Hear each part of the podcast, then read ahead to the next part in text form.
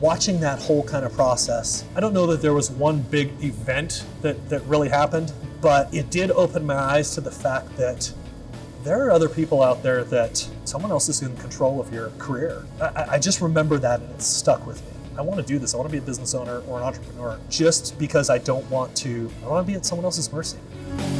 Welcome to East Idaho Entrepreneurs Podcast, inspiring stories from local people and businesses you likely already know and trust. Here is your host, third generation family business entrepreneur, Renee Oswald.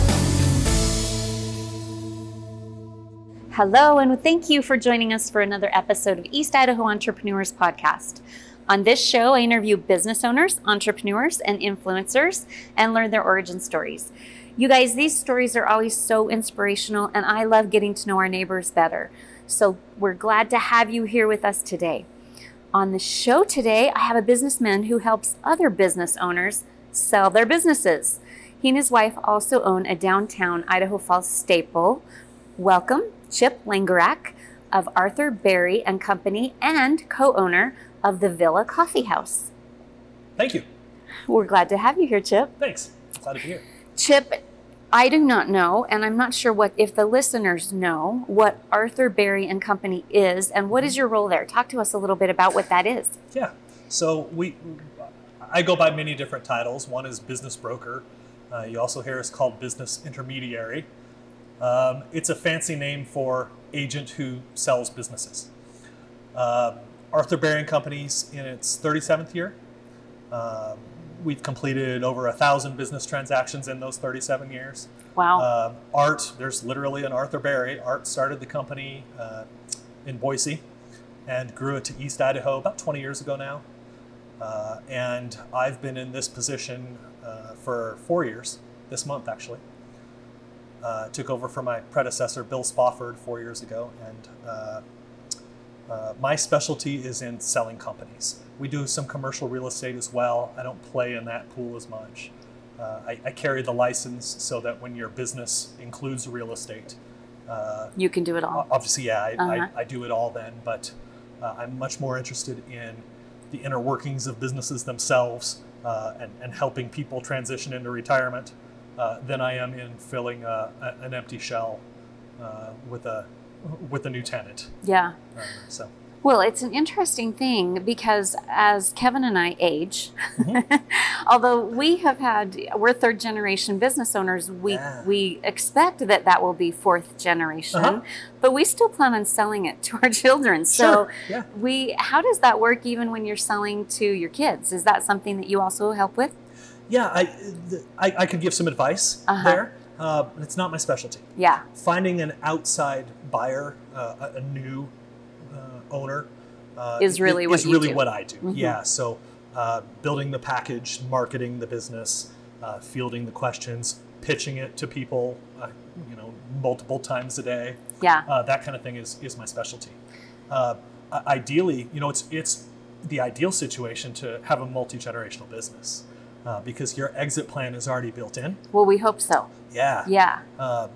what, where where the challenge comes is when that doesn't happen and the kids aren't interested in the business, then what do you do? Yeah. And that's where our company comes in uh, and and is helpful. Yeah. Uh, in, in helping find you that that buyer that that isn't in the family already. yeah, I so. imagine that that's kind of a challenge. I, you know, I haven't really, we haven't really put a lot of thought around this, uh-huh. but to find the right person that would want to buy our business would yeah. be somewhat of a challenge. So, mm-hmm. how do you go about doing that? What do all of us think that our businesses are worth probably much more than maybe what we're going to get for them. But I think in my own experience in in looking at succession planning and what we were going to do with our business, it was surprising to me about how much we didn't have done to be prepared to sell it because we had this number on it and when somebody looked at it, they were like, oh gosh, based on what you say on paper, you're not going to get that for it. Is that what you find? I, I do. And those are very difficult conversations to have because oftentimes the owner is to the point where they've hung on as long as they could. Uh, maybe the business is paid off, so there's extra cash flow. Uh, sometimes that extra cash flow is not actually adding value to the business, though, uh, because of how businesses are valued. Uh, so the owners are comfortable, uh, and then sometimes they get bad news.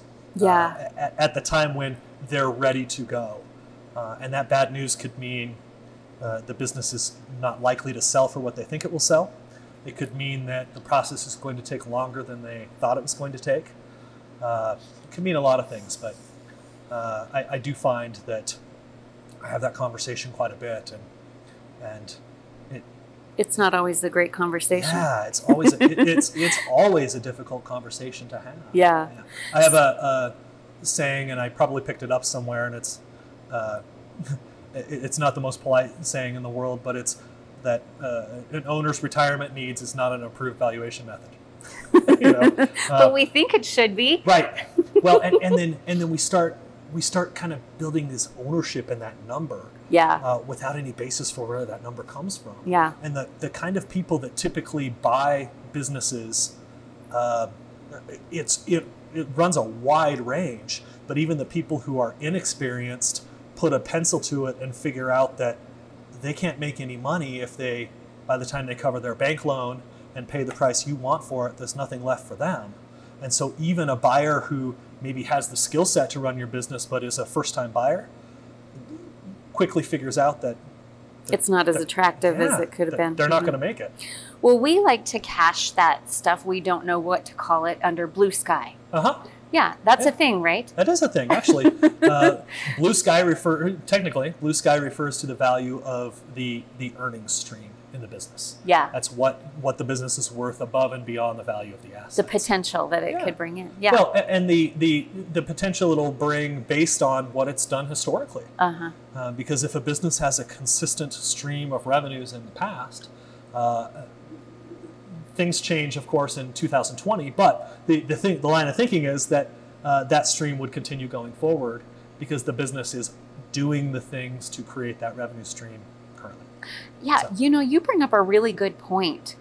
What do you think the coronavirus pandemic is going to do to, to the valuation of some of these businesses mm-hmm. who may be looking to sell rather soon and yeah. they've had a dip because mm-hmm. of the pandemic?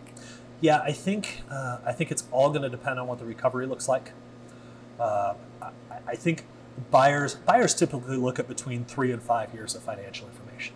Okay. And when you can explain two months and explain it in detail and say, this is how COVID affected us, and here's where business got back to normal, and moving forward, things are normal, uh, and you can tell that story, uh, it, it's not going to have a huge impact on business valuation. But if the coronavirus leads to, uh, you know, 2020 sales are the first decline in the last three years, uh, and then 2021 sales come in and it doesn't quite come back to where it was before, and you start seeing this sort of crest in the it's it's going to affect valuations. Yeah, it's a sign that your uh, business changed yeah. because of the pandemic. Huh? Yep. Yeah. Or it's yeah, and there's a uh, it's it's also a sign that maybe we hope that we all make the right decisions and how to respond to the pandemic, but we won't. Yeah. Not all of us are going to get it right. Yeah. So we it may be an indicator that we just didn't get it right. Yeah. Yeah. Uh, and that's that's going to hurt hurt valuations that way. Yeah. I'm also afraid that there are some some businesses that uh, that were being propped up by a by a vibrant economy, and COVID is going to to put them in a uh, in a situation where that business is stressed and maybe uh, o- over the course of time, that that straw sort of slowly breaks the camel's back. Well, I hope that doesn't happen to anybody. It feels like it's almost inevitable whenever we see a recession or something like that. That yeah. that that just unfortunately is the fallout for some businesses, and so it will be interesting to see how we all kind of come out of this. Because as of this recording, we are responsibly social distancing yes. six feet apart.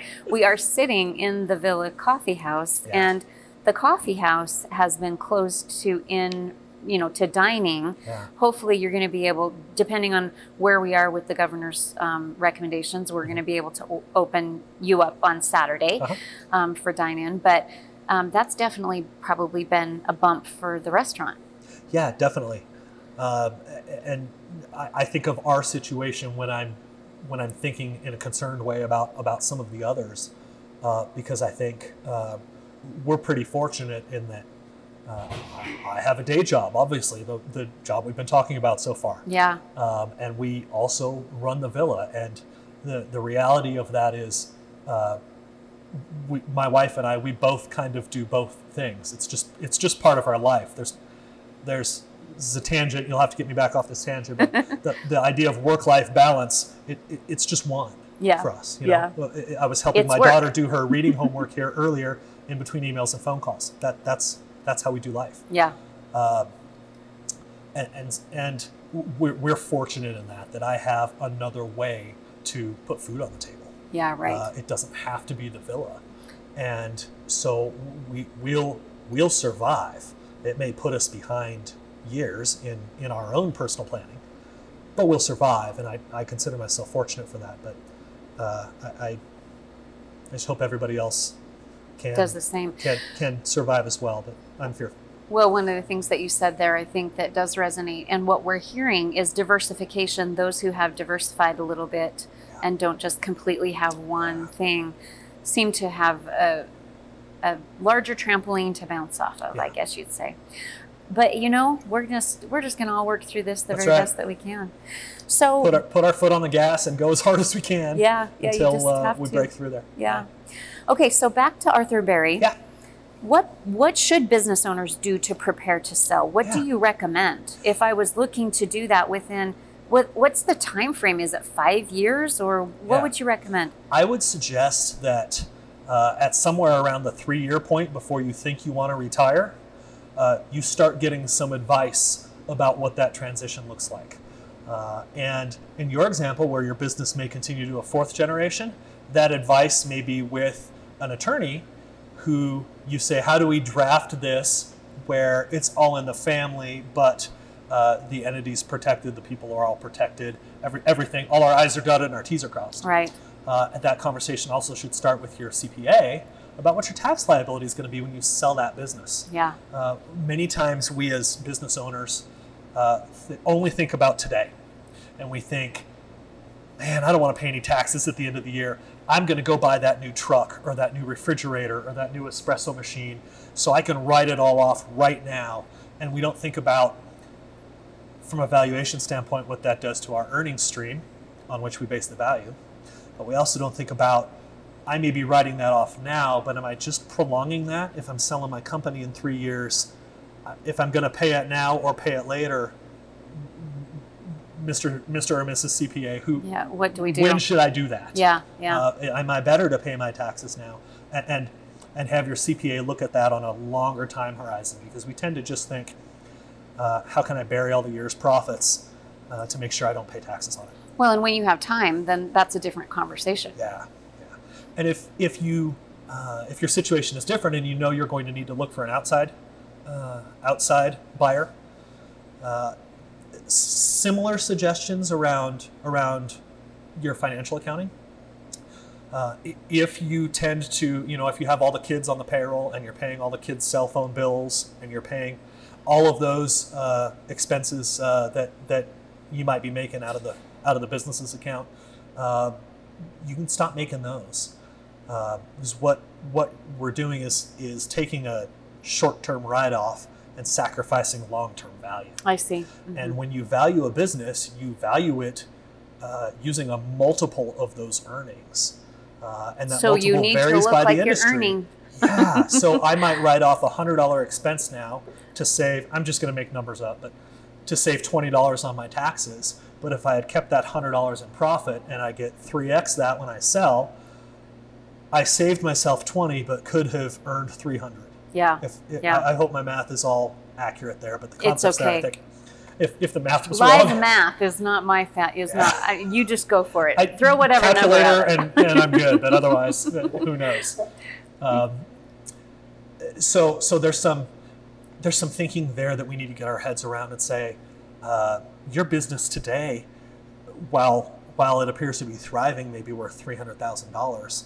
Three years from now, if we we clean some of those things up, it may be worth five or six hundred, and that's Uh-huh. not an exaggeration. Mhm. Uh, and the other thing we have to, the other reason we want to approach that is uh, the the financials of a business when you're evaluating a business are, are really that business's curb appeal. So we, we know that concept from the housing market. Yeah. That you want the buyer to pull up to the front of the house and fall in love because there are flowers planted and the grass is beautiful and it's all painted up. That that curb appeal comes via the financial package that the potential buyer is providing. Mm-hmm. Uh, and, and when they see that, if your profit and loss statement is a page long and you run a million dollar a year company in sales, uh, that that's probably enough friction for them to uh, immediately just move on. Yeah, right. Uh, especially yeah. if uh, a lot of buyers aren't particular about the exact area they live. You know, they maybe uh, about half about half of the buyers I have are moving in from out of state. Wow. Uh, and they are wanting to relocate here because of the lifestyle, of course, why mm-hmm. we all mm-hmm. love it here. Yeah. And they're looking to buy themselves a job. Sure. And sometimes they've sold their home and they have money to invest in everything from a restaurant to a hotel. Uh, but th- that's that's their story. And so instead of buying my restaurant in Idaho Falls, they may go buy a restaurant in Driggs that has better financials. Yeah, right, sense. right. Yeah, because like you said, they're buying themselves into a job, and yeah. they don't have that emotional attachment to the location necessarily, and so True we got to look, got to look good. Yeah. Yeah. Yeah, exactly. So, what do you see one of the biggest mistakes that business owners make? Maybe you've already yeah. said that. I, I see uh, not enough detail in financial reporting, and I can give you a good example. Uh, if you if you own a restaurant, uh, the first two items on your income statement are going to be sales and then cost of goods sold.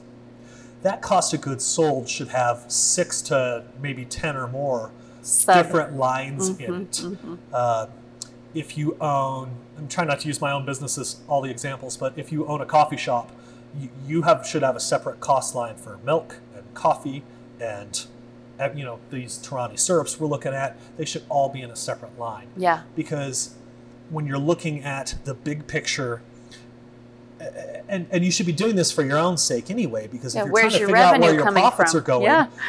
and and you realize that revenue is great but i'm losing i'm not making any more money where's it going if you don't have those individual lines you, you can't figure out where it's going right so you know milk prices may have doubled and, and you weren't really paying attention or you didn't think it would have an effect on the business and you look down at the financials and you could go holy cow yeah that's definitely where all my money's going yeah, I think that's a great accounting um, uh, tip because the more you can, you don't know how to adjust when you mm-hmm. don't know that level of detail. Mm-hmm. And it's not like, and I don't know if it was ever like this, but I think about when grandpa started our business in 1939 it wasn't as complicated right it was yeah. here's some gas and here yep. we're changing your oil and yeah. that's it but yeah, the line items that we have now of the different services that we mm-hmm. provide just out of our shop and to find out exactly what they're costing us to provide. Yeah. Yeah, it's been that's a that's a great tip. You got to know and, all and that. you can detail. be the best mechanic in the world, skill wise, but if you don't have that back end where where you're managing the finances correctly, uh, you may you can lose you, it. Yeah, you may feel like you may really people are in this position where they're busy all the time and can't pay the lease yeah, on the right, building. Right. And there, there's a disconnect that they can't connect yeah. because that information's not there. Yeah, so, so true. So the true. other thing I would suggest to people who is is something I kind of said earlier. Get the kids off the payroll unless they're employees in the business. Right. If they're, if they're legit employees in the business, great. Right. But if you're if you've got the kids on the payroll and the kid's cell phone is getting paid for, and uh, the the trip to Vegas got written off because you you spent all the officers were there. Yeah, exactly. or even even you spent a day at a convention there uh, that was tangentially related maybe to your industry. Um, clean those clean those things off the income statement. Yeah. Okay. Good advice. Yeah. So. Chip, tell us a little bit about what your history is. What prepared you to be a business brokerage authority? So, business brokers all have a funny story. Uh, it seems to be there, there are two ways people get into this business they either buy a business or they sell a business. Uh, a lot of people sell their company and maybe sell it in a period where they're not quite young enough uh, to, uh, or excuse me, they're not quite old enough to just stop working. Uh, they need to find something to bridge that gap for 10 or 15 years even until uh, until full retirement. Uh, and and we recruit them to come to work for us. Okay, they, got it. they make the best business brokers Uh-huh. uh, because they have They have been, experience. Yeah, they've been in the trenches. Mm-hmm. They they speak from experience on all the things that I just mentioned there, and they've been through the process of selling their company and running a company. Yeah. Uh, my story is the opposite. I, I came into this as a buyer, and I'll, I'll try to be quick through this so this isn't a two hour podcast. But uh, once I realized in college that business was going to be my thing, uh, it also sort of led to me realizing I wanted to be self employed. Uh, and, and I think a lot of that had to do with uh, um, just observation. Uh, jobs that I had through college, watching my parents work for uh, big companies, small companies, etc. Uh, and I just kind of I, I realized that I, I want the ultimate accountability to rest with me. So if I'm not making enough money, I, I have to figure out how to go make more money. Right. Right. I you you, have that. control. Yeah, Yes. I wanted control. I didn't want to be at the mercy like- of someone where I put 20 years of my life into a company just to get laid off. Trading time Uh, for a dollar. And interestingly, had I not left one of my jobs, that's exactly what would have happened. But so I was always kind of efforting toward that. Uh, my wife and I, early on in our marriage, were buying and fixing up and selling houses before flipping was even a word. Really? Yeah, I'm aging myself probably. But, uh, and and so we did that, and we we really liked that. So I got a general contractor's license, and I thought that'd be my first business, and it was. It was my first business. Uh, at that point, I was in banking, and I'd kind of capped out at the the credit union I was working for. So we took the plunge. We didn't have kids yet. She had a great job, uh, and, and I took the plunge. I became a general contractor. That was in 2007. Oh man. the timing wasn't so good. built a few homes, uh, was learned a lot about myself in that time. Uh, my, my first business venture as a home builder was not a success; it was a failure. I mean, I ultimately closed. Uh, but the the what I learned about myself and how I function and and even even accountability uh, was invaluable. Yeah. Absolutely invaluable. Yeah. So fast forward, we went down with the housing crisis, uh, but we set ourselves up so that we said, I, I'm, I had a, a boss early on at a landscape company that that that kind of instilled this in me that uh, when, when I set my business up, I gave myself a definite timeline. I knew how much money I had. I said, if I'm not established within this time, and it was about two years, I said, if I'm not established and, and able to really support us in that time, I'm out before I've ruined my credit and and have a bankruptcy or something even worse, Yeah, which a lot of home builders did. Right. Um, so anyway, that date came on the calendar, and I honored that, and I went and got a job. And I got a job at a big corporate retailer, uh, very large, large uh, retailer. Uh, bounced around in management there, and really kind of thought I was, uh, I was done. I'd That taken my shot. I'd had, yeah. I wasn't really sure that was. I sort of surrendered to the fact that that would be where I'd, where I'd end up, and I was okay with that. And I look back on that and think, I argued with myself a lot, but I told myself I, I took my shot. I had my chance. Yeah. I, I we're starting a family at this point. It's the reasonable, uh, responsible thing to yeah, do. kind of. Yeah, you Yeah. know, and, and, and I didn't want to be selfish and constantly going to my wife saying, "Have I got an idea for you?" Like, and have her roll her eyes and go, "This again, Now what?" dude. You're 55. we need to be done with this." No, I didn't want. I didn't want that. So uh, we sort of shifted the focus to her. Uh, the opportunity came up to purchase this place, the villa. Yeah. At that point, we'd started our family, and her good job turned into a not so good job. Uh, so we bought this place, and, and that's what she does. So that got her out of her job and into something where she's.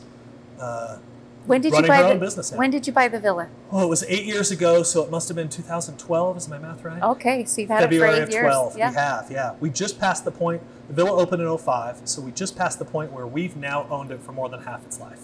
That's great. Uh, yeah, which it feels like I've owned it forever. So it, that's kind of strange. But Yeah. the original owners, by the way, uh, try to come back every year. They love to go to Yellowstone, uh, and they're from Kansas. They try to come back every year and visit, and it's a lot of fun to. I bet it's fun for them to see the same owner instead of having it turn hands. So that's Yeah. great. It turned a couple of times, but it's. I think it's nice. Now it's you. see. Yeah, they're Yeah. always very complimentary and happy that we've kept the thing going. So.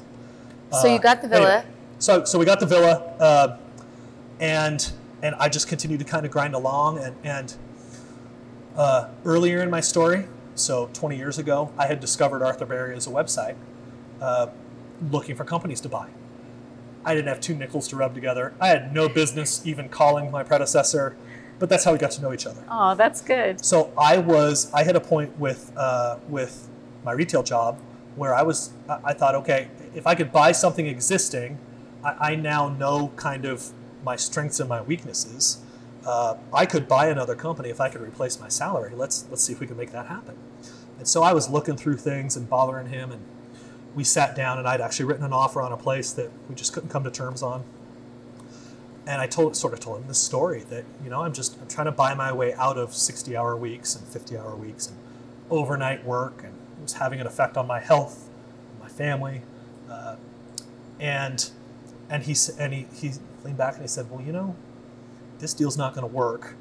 You don't want to work there anymore. Why don't you think about taking this over for me? Because I want to retire and I can help you transition. And you guys were buddies because you'd bugged him now for yeah, long enough. yeah, we'd, we'd, uh, we'd bought a company from him. Oh, good. Uh, yeah. Earlier on in, in life, I'd looked at a couple. Then, you know, seven or eight years later, bought one. And now, five or six years later, we're, we're looking are. at another one. Yeah. So we stayed in touch. Yeah. Uh, he was ready to retire, and he had a few listings that he and I worked out a deal for me to just kind of take them on. And uh, I spent about six months transitioning into uh, uh into the profession, uh, getting my licensing and transitioning out of my retail store. There's a great story there, by the way, that we don't have time for, but it's kind of funny. But, but catch Chip later, and he'll tell you. Yeah, what that transition was like. It yeah, was, it was interesting to say yeah. least. well, so that's so how you, I ended up being a business broker. You certainly didn't see yourself where you're at. No, I, I didn't. But part of the reason is I, I guess I didn't I didn't really I saw myself sort of doing what the activities I do, but not that this was the profession. Yeah. Uh, yeah. Business brokers. I think there's probably a lot of people out there that don't know what a business broker does right. or that we exist. Right. Because the nature of what we do is when we list a company, we, we list it generically, we list it confidentiality or confidentially. So if I were to sell this place, uh, the villa, it would probably say uh, East Idaho restaurant, and it might say coffee shop, but even that might give it away. Oh, you know, got it's it. super vague. Got it. And so, and you'd never see a sign in the window. You've right. probably never seen one of my Arthur Berry signs anywhere. No. That's by design. Uh, because we don't want to disrupt the business in any way. Yeah, right. Because if So- there's a for sale sign, then all of the customers are like, "What the heck?" Yeah. Yeah. Yep. At best, they just pester you at the counter. At worst, they, they drive by and go, "Oh, they closed. Yeah. I guess we'll move on." Yeah. And they don't even try to come in. So, Yeah. so there's a It definite doesn't work uh, that way. flying under the radar sort of. But we've done uh, the the thing I benefit from now is is the guys in our office that have been doing it for 20 and 25 years and know how to keep keep that confidential confidentiality, but connect the business to the people that are looking. Uh huh. And if you're looking for something to buy, either directly or through another website, you'll find something we've got listed. So just like if I have a real estate agent, then there's a percentage that goes to the broker. Got it. Mm-hmm. There is, yep. Got it. Uh, and the percentage is different uh, than, than just a traditional real estate transaction. And because there's real estate involved, it's kind of a hybrid. And But yeah, yeah. uh, that, that's how we work. We're 100% commission based. Yeah. Well, talk to me a little bit about. Thank you for explaining that because it, it is an interesting like. I hope we didn't have 300 people just Drop drop, off. off during my description of my background. I'm sorry. I warned you. But, okay, it's anyway. fascinating. We need to know this because I know. I mean, if anybody's listening to this who has a business, there will be a day where it needs to be sold, Yeah. and so. What are the options? And I don't even think that many of us think about that. Yeah. Right? We're just happy making it day to day. Yeah. So thank you. You're welcome. All right, so talk. let's talk a little bit more about the villa. What what was it that drew you to a restaurant coffee house? Obviously, that sounds like that was maybe your wife that wanted to do this. I, I think she's listening to this and smirking in the car right now, probably. I, I don't.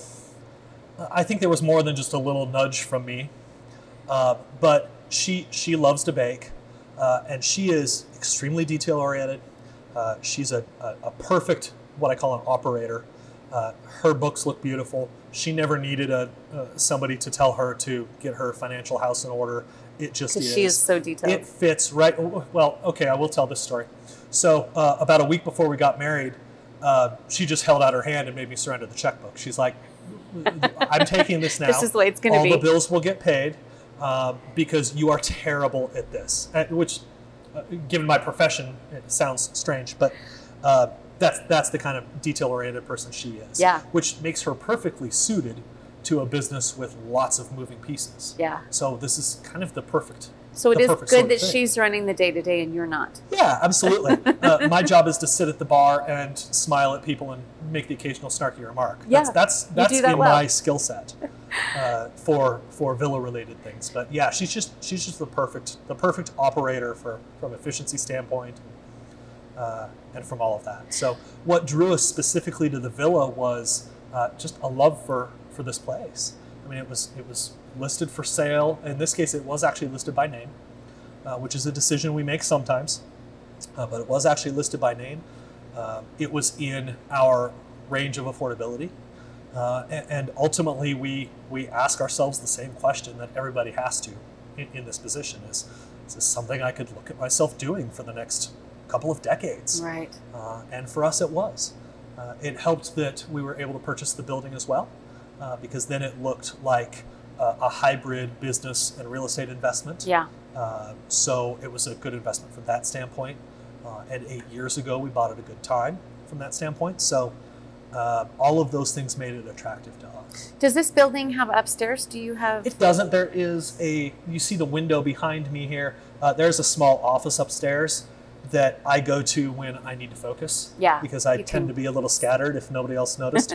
uh, when I really need to hunker down and focus and make phone calls and things Uh like that. You've got a little uh, space. I do, and it's just it's just walls. There's nothing Uh-huh. shiny to distract anybody up there. So Well, the great thing about the villa is it is such a warm, inviting. I can hang out here, and I've never ever felt like, get the heck out of here, Renee, because you're taking up our space. yeah, So thank you. you're welcome. And and that's exactly what we're going for. Is uh, I, I say when when you read about the restaurant industry, it's all about how fast can I turn tables and how you know there are a couple of big restaurants in town where.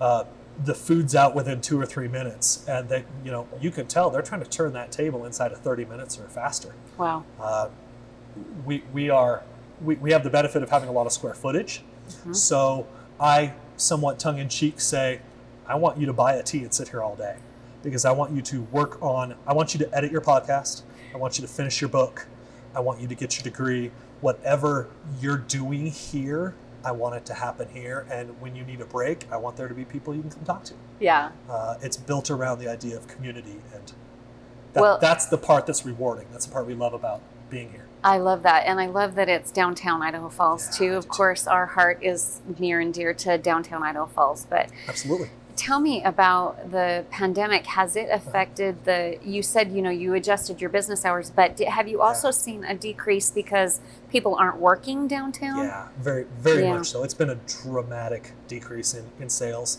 Uh, we have, you know, the advice I would give to anyone in this position right now would be adapt, adapt quickly, and consider that that change to be permanent, maybe.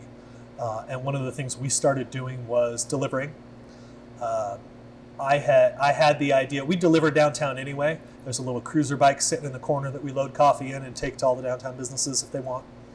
Uh, but I, I'd had it in my head that if Jimmy John's can deliver a five dollar sandwich, I can probably deliver a five dollar coffee. so I've been putting pencil to paper on that Uh-huh. for the last year and a half, and it, it life happens, and you just don't get the forced you. time to push Mhm. right, and so it forced us into that situation where I said, okay. Uh, my brokerage work initially slowed down significantly. I can get up every day go sit at the bar, continue to work and test this delivery concept and see see what's happening. You And are saying you're the delivery driver. I am. Yes, I'm the delivery driver.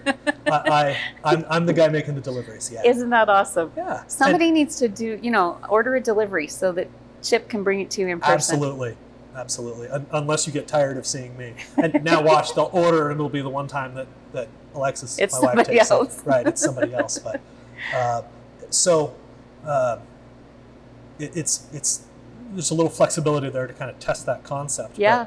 But, uh, that that's helped us a lot because instead of the average ticket on a delivery, I haven't run the numbers, but it's probably three times what it is in dining room. Wow. So if I make a couple of those a day, I make up for you know six, eight, ten customers not coming in. Yeah, that's so good. It doesn't stop the bleeding, but it slows it, Yeah. uh, and and that's been helpful to us. So now I'm trying to follow my advice and say, what does this look like coming out of this? Because I can't keep doing it. Yeah, right. So we're trying to figure out how to take that next step.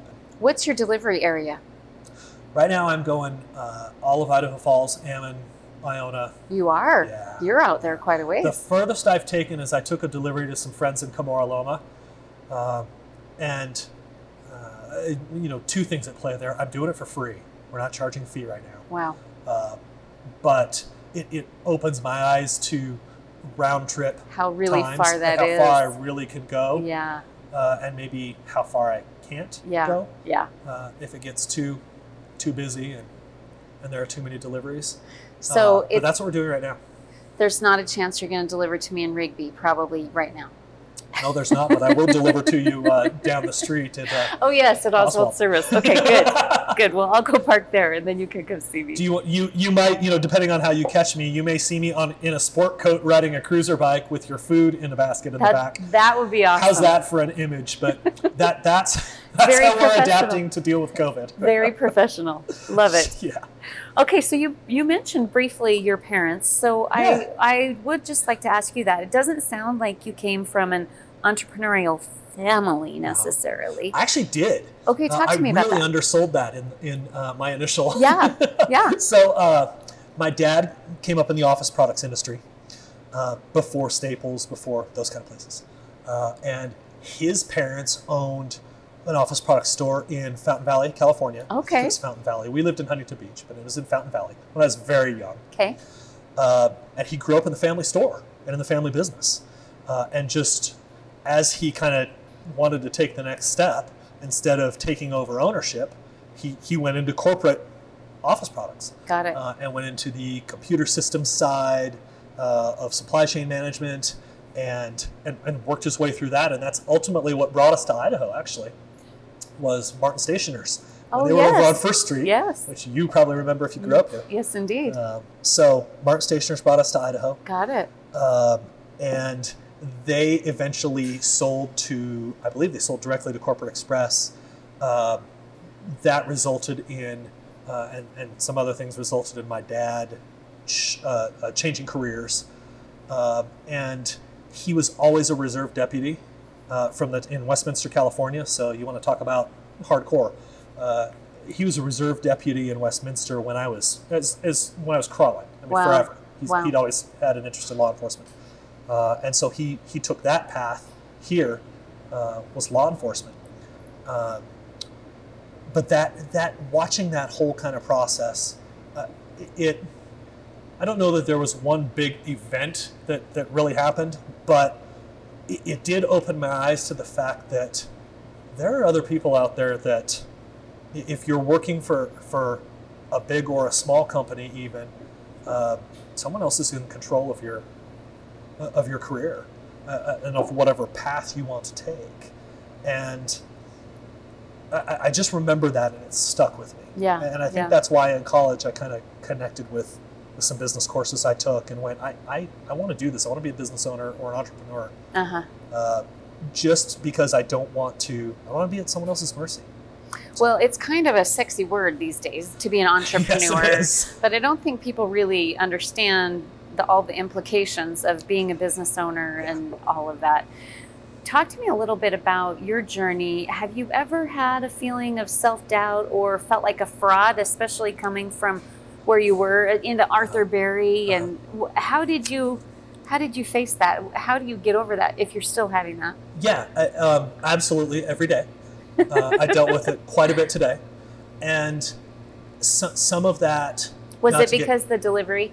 No, do you feel like a fraud being a delivery? No, I don't. That's that's a piece. Of, You're in fact, confident there. that's a piece of cake. Sometimes that's nice because uh, it, it gets me out for a couple minutes and clears my head. yes. Uh, but oh yeah, I, I deal with that that every day, and I think from talking to business owners that I know very well, and and business owners that I get to know through Arthur Berry.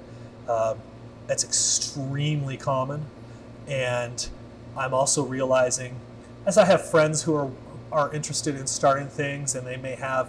Uh, I have a friend who's a very talented artist that I'm trying to encourage to to take that leap. Uh, I have another friend who's a very talented cake decorator who I'm trying to encourage to take that leap.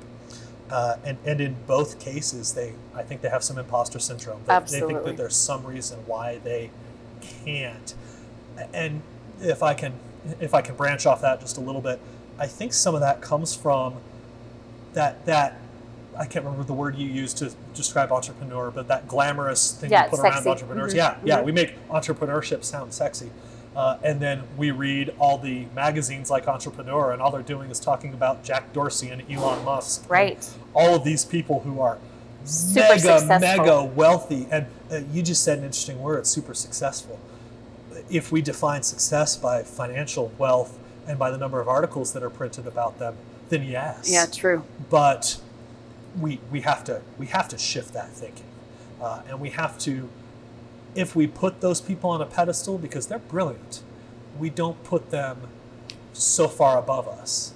Uh, we put them we, we give them some credit because they've succeeded and maybe we haven't yet to that level Yeah, right. but we we have to realize that they're closer to us than than we give ourselves credit for. If that I kind of backed into that, but if that kind of makes sense, uh, we're closer to being that competent a business person than we realize. Yeah. Uh, many, many of these people who are companies, people whose companies I've sold, who've been tremendously successful, uh, when they got started, they not only did they not have two nickels to rub together, but they had no idea what they were doing. Most people don't. If you're a talented welder and you go start a fabrication company, I, you may know nothing about business, and you're learning it on the job. Yeah. And the more potential entrepreneurs can can realize that and embrace that and not listen to the head trash that they get uh, as a result of self doubt and things, the better off they are. So Well- I think your question was, how do I deal with it? Yeah. Uh, poorly is the tongue in cheek answer. I, I've reached a point where it comes and I feel it and I think, I know this is going to pass. I know when it's going to pass. So let me bang my head against the wall. But whatever that task is, is what I mean. Whatever menial task I'm having trouble getting up for that I know is important, but it's another five emails in my inbox. I just one at a time, just grind through them because I know that there's an expiration date on that feeling. It comes and goes. Yeah. So learn learn to identify it and what things help you grind through it.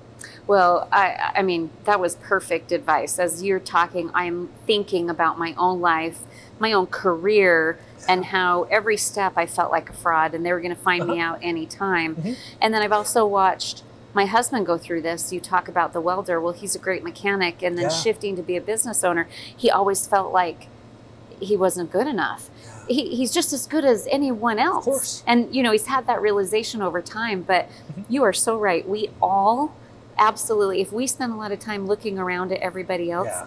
we can completely talk ourselves out of something. You just got to go for it. And you have to start doing some of those uncomfortable things to learn. Yeah. Uh, I mentioned that as a general contractor, I learned a couple of things uh, about myself, and one of those things I learned was that I had to have a very structured, detailed, organized version of what my day looked like, or I wouldn't get anything done.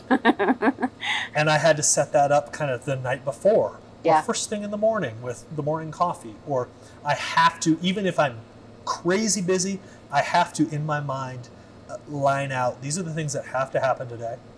I learned the value of having a, a short to medium sized to do list with very simple things on it because there's there's something physiological in me and in a lot of people I think to crossing off a two minute task from a list. Yeah. Even if it took you two minutes to write it, two minutes to do it, you cross it You off. You still get to cross it off.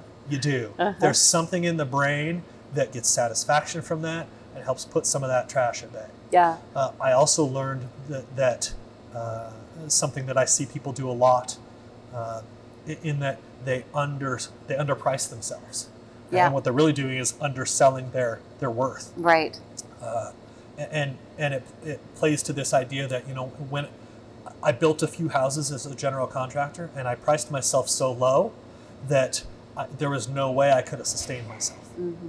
Uh, now, I probably still wouldn't have sustained, sustained myself even if I priced them correctly, uh, but I, I, was underselling myself yeah. because of that lack of confidence. Yeah. And because I thought I had to to get a foothold in the market. Yeah. It was a total mistake. I agree. Man. Huge learning experience for me that had I not learned it there, it probably would have, I probably would still suffer from that now.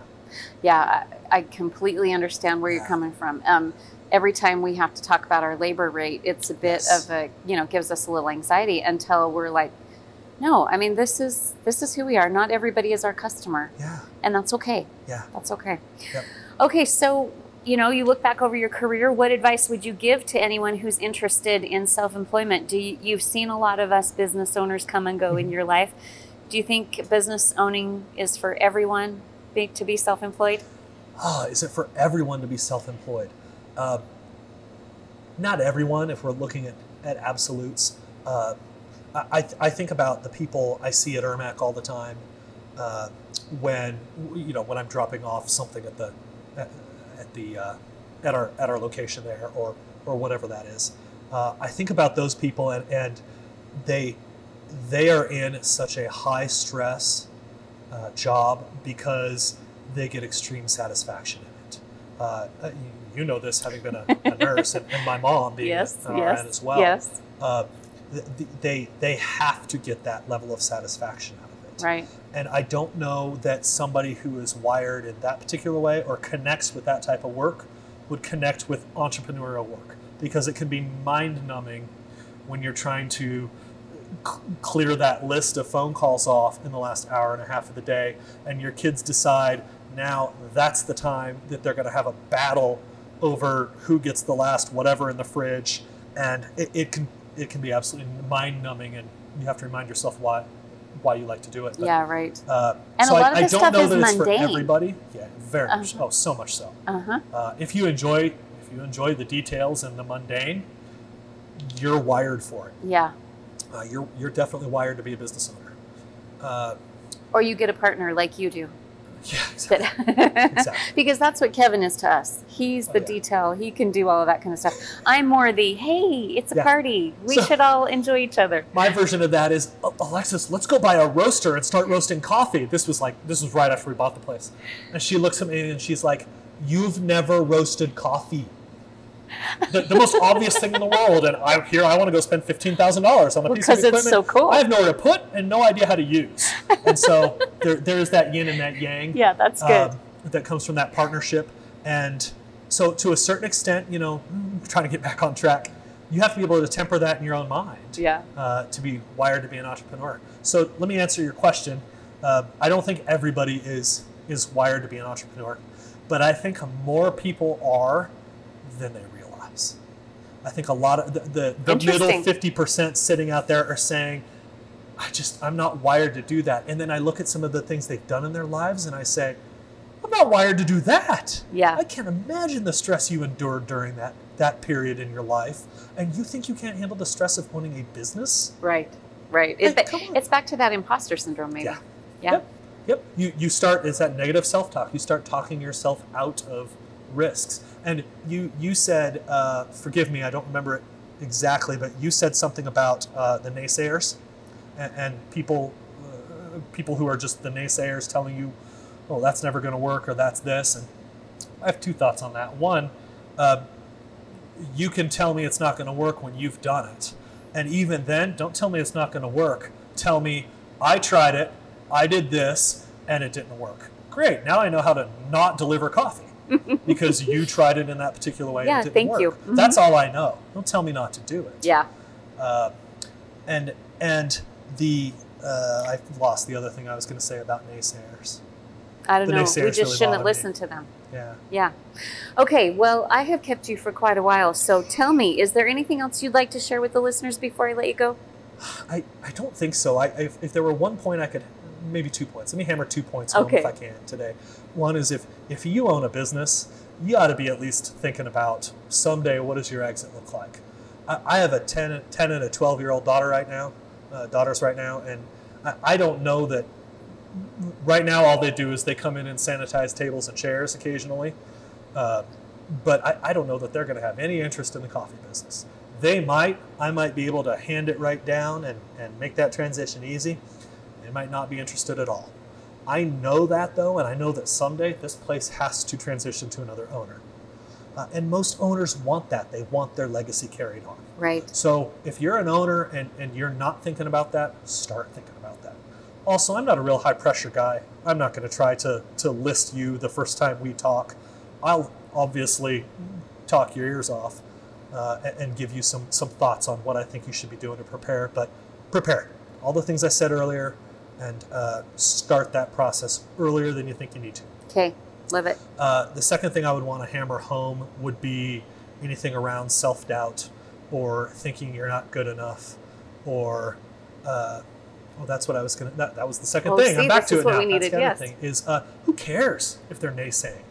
Really, like, it, it, don't think twice about it. If they're giving you constructive advice, take it, consider it, maybe apply it and test it yourself.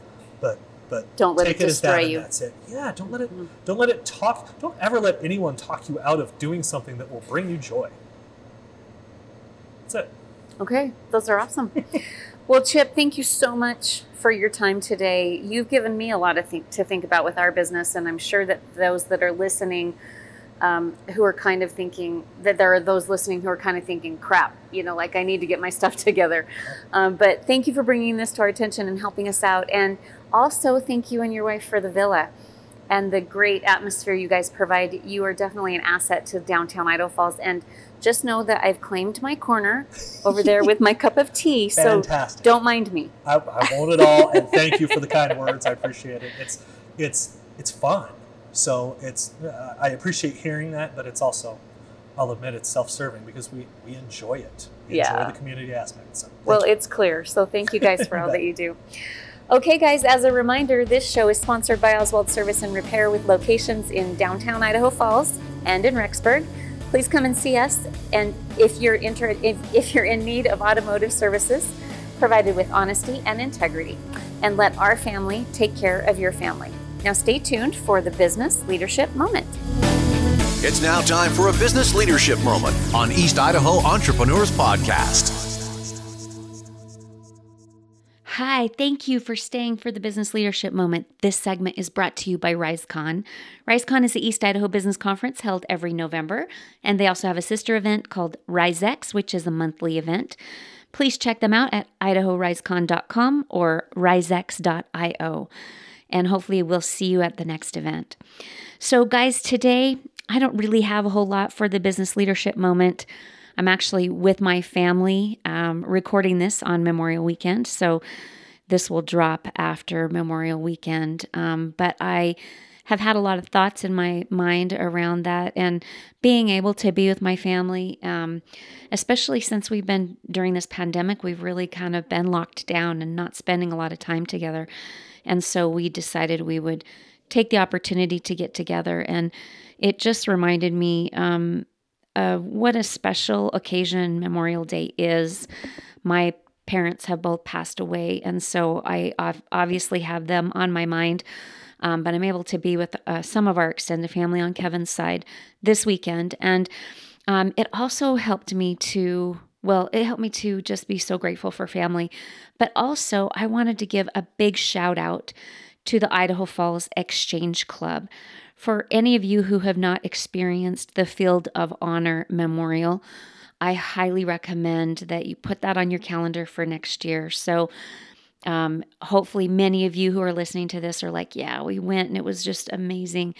But they put up a thousand American flags, and they do that at Freeman Park. And it is just a sight to behold. It's to honor all sorts of heroes um, our fallen heroes who have given their life for this country, as well as those who are currently serving, and also local heroes, our firefighters, police officers, um, even some school teachers who are heroes to our kids. And man, aren't don't we have a lot of school teachers who are heroes right now to us, uh, since we've had to fill in their places doing homeschool lately. Um, I know a lot of us are feeling Like they really are the true heroes. So I just wanted to give a big shout out again to the Idaho Falls Exchange Club and for the work that they always do that is just phenomenal on this um, Field of Honor Memorial. And um, just tell you how grateful I am that we live in this amazing country. It's fun to have a little sense of patriotism, especially since feels like the country is so often so divided. So thank you guys for putting up those beautiful flags, helping us to experience that. And I hope that you are all able to spend uh, Memorial Day in whatever way that looks for you. And if it was with family, uh, that we got a little more connection that we've been missing out on. Anyway, just so grateful for all of you guys and for your listening to the show. Hope you enjoyed Chip's message to us. I learned so much. And I just want to tell you all thank you for your support. And I look forward to continuing to provide you shows. We've got a great show even coming up next week, so please stay tuned and we'll see you then. Thank you for listening to East Idaho Entrepreneurs Podcast, proudly brought to you by Oswald Service and Repair for all your car care needs in Eastern Idaho. Let our family take care of yours. www.oswaldserviceinc.com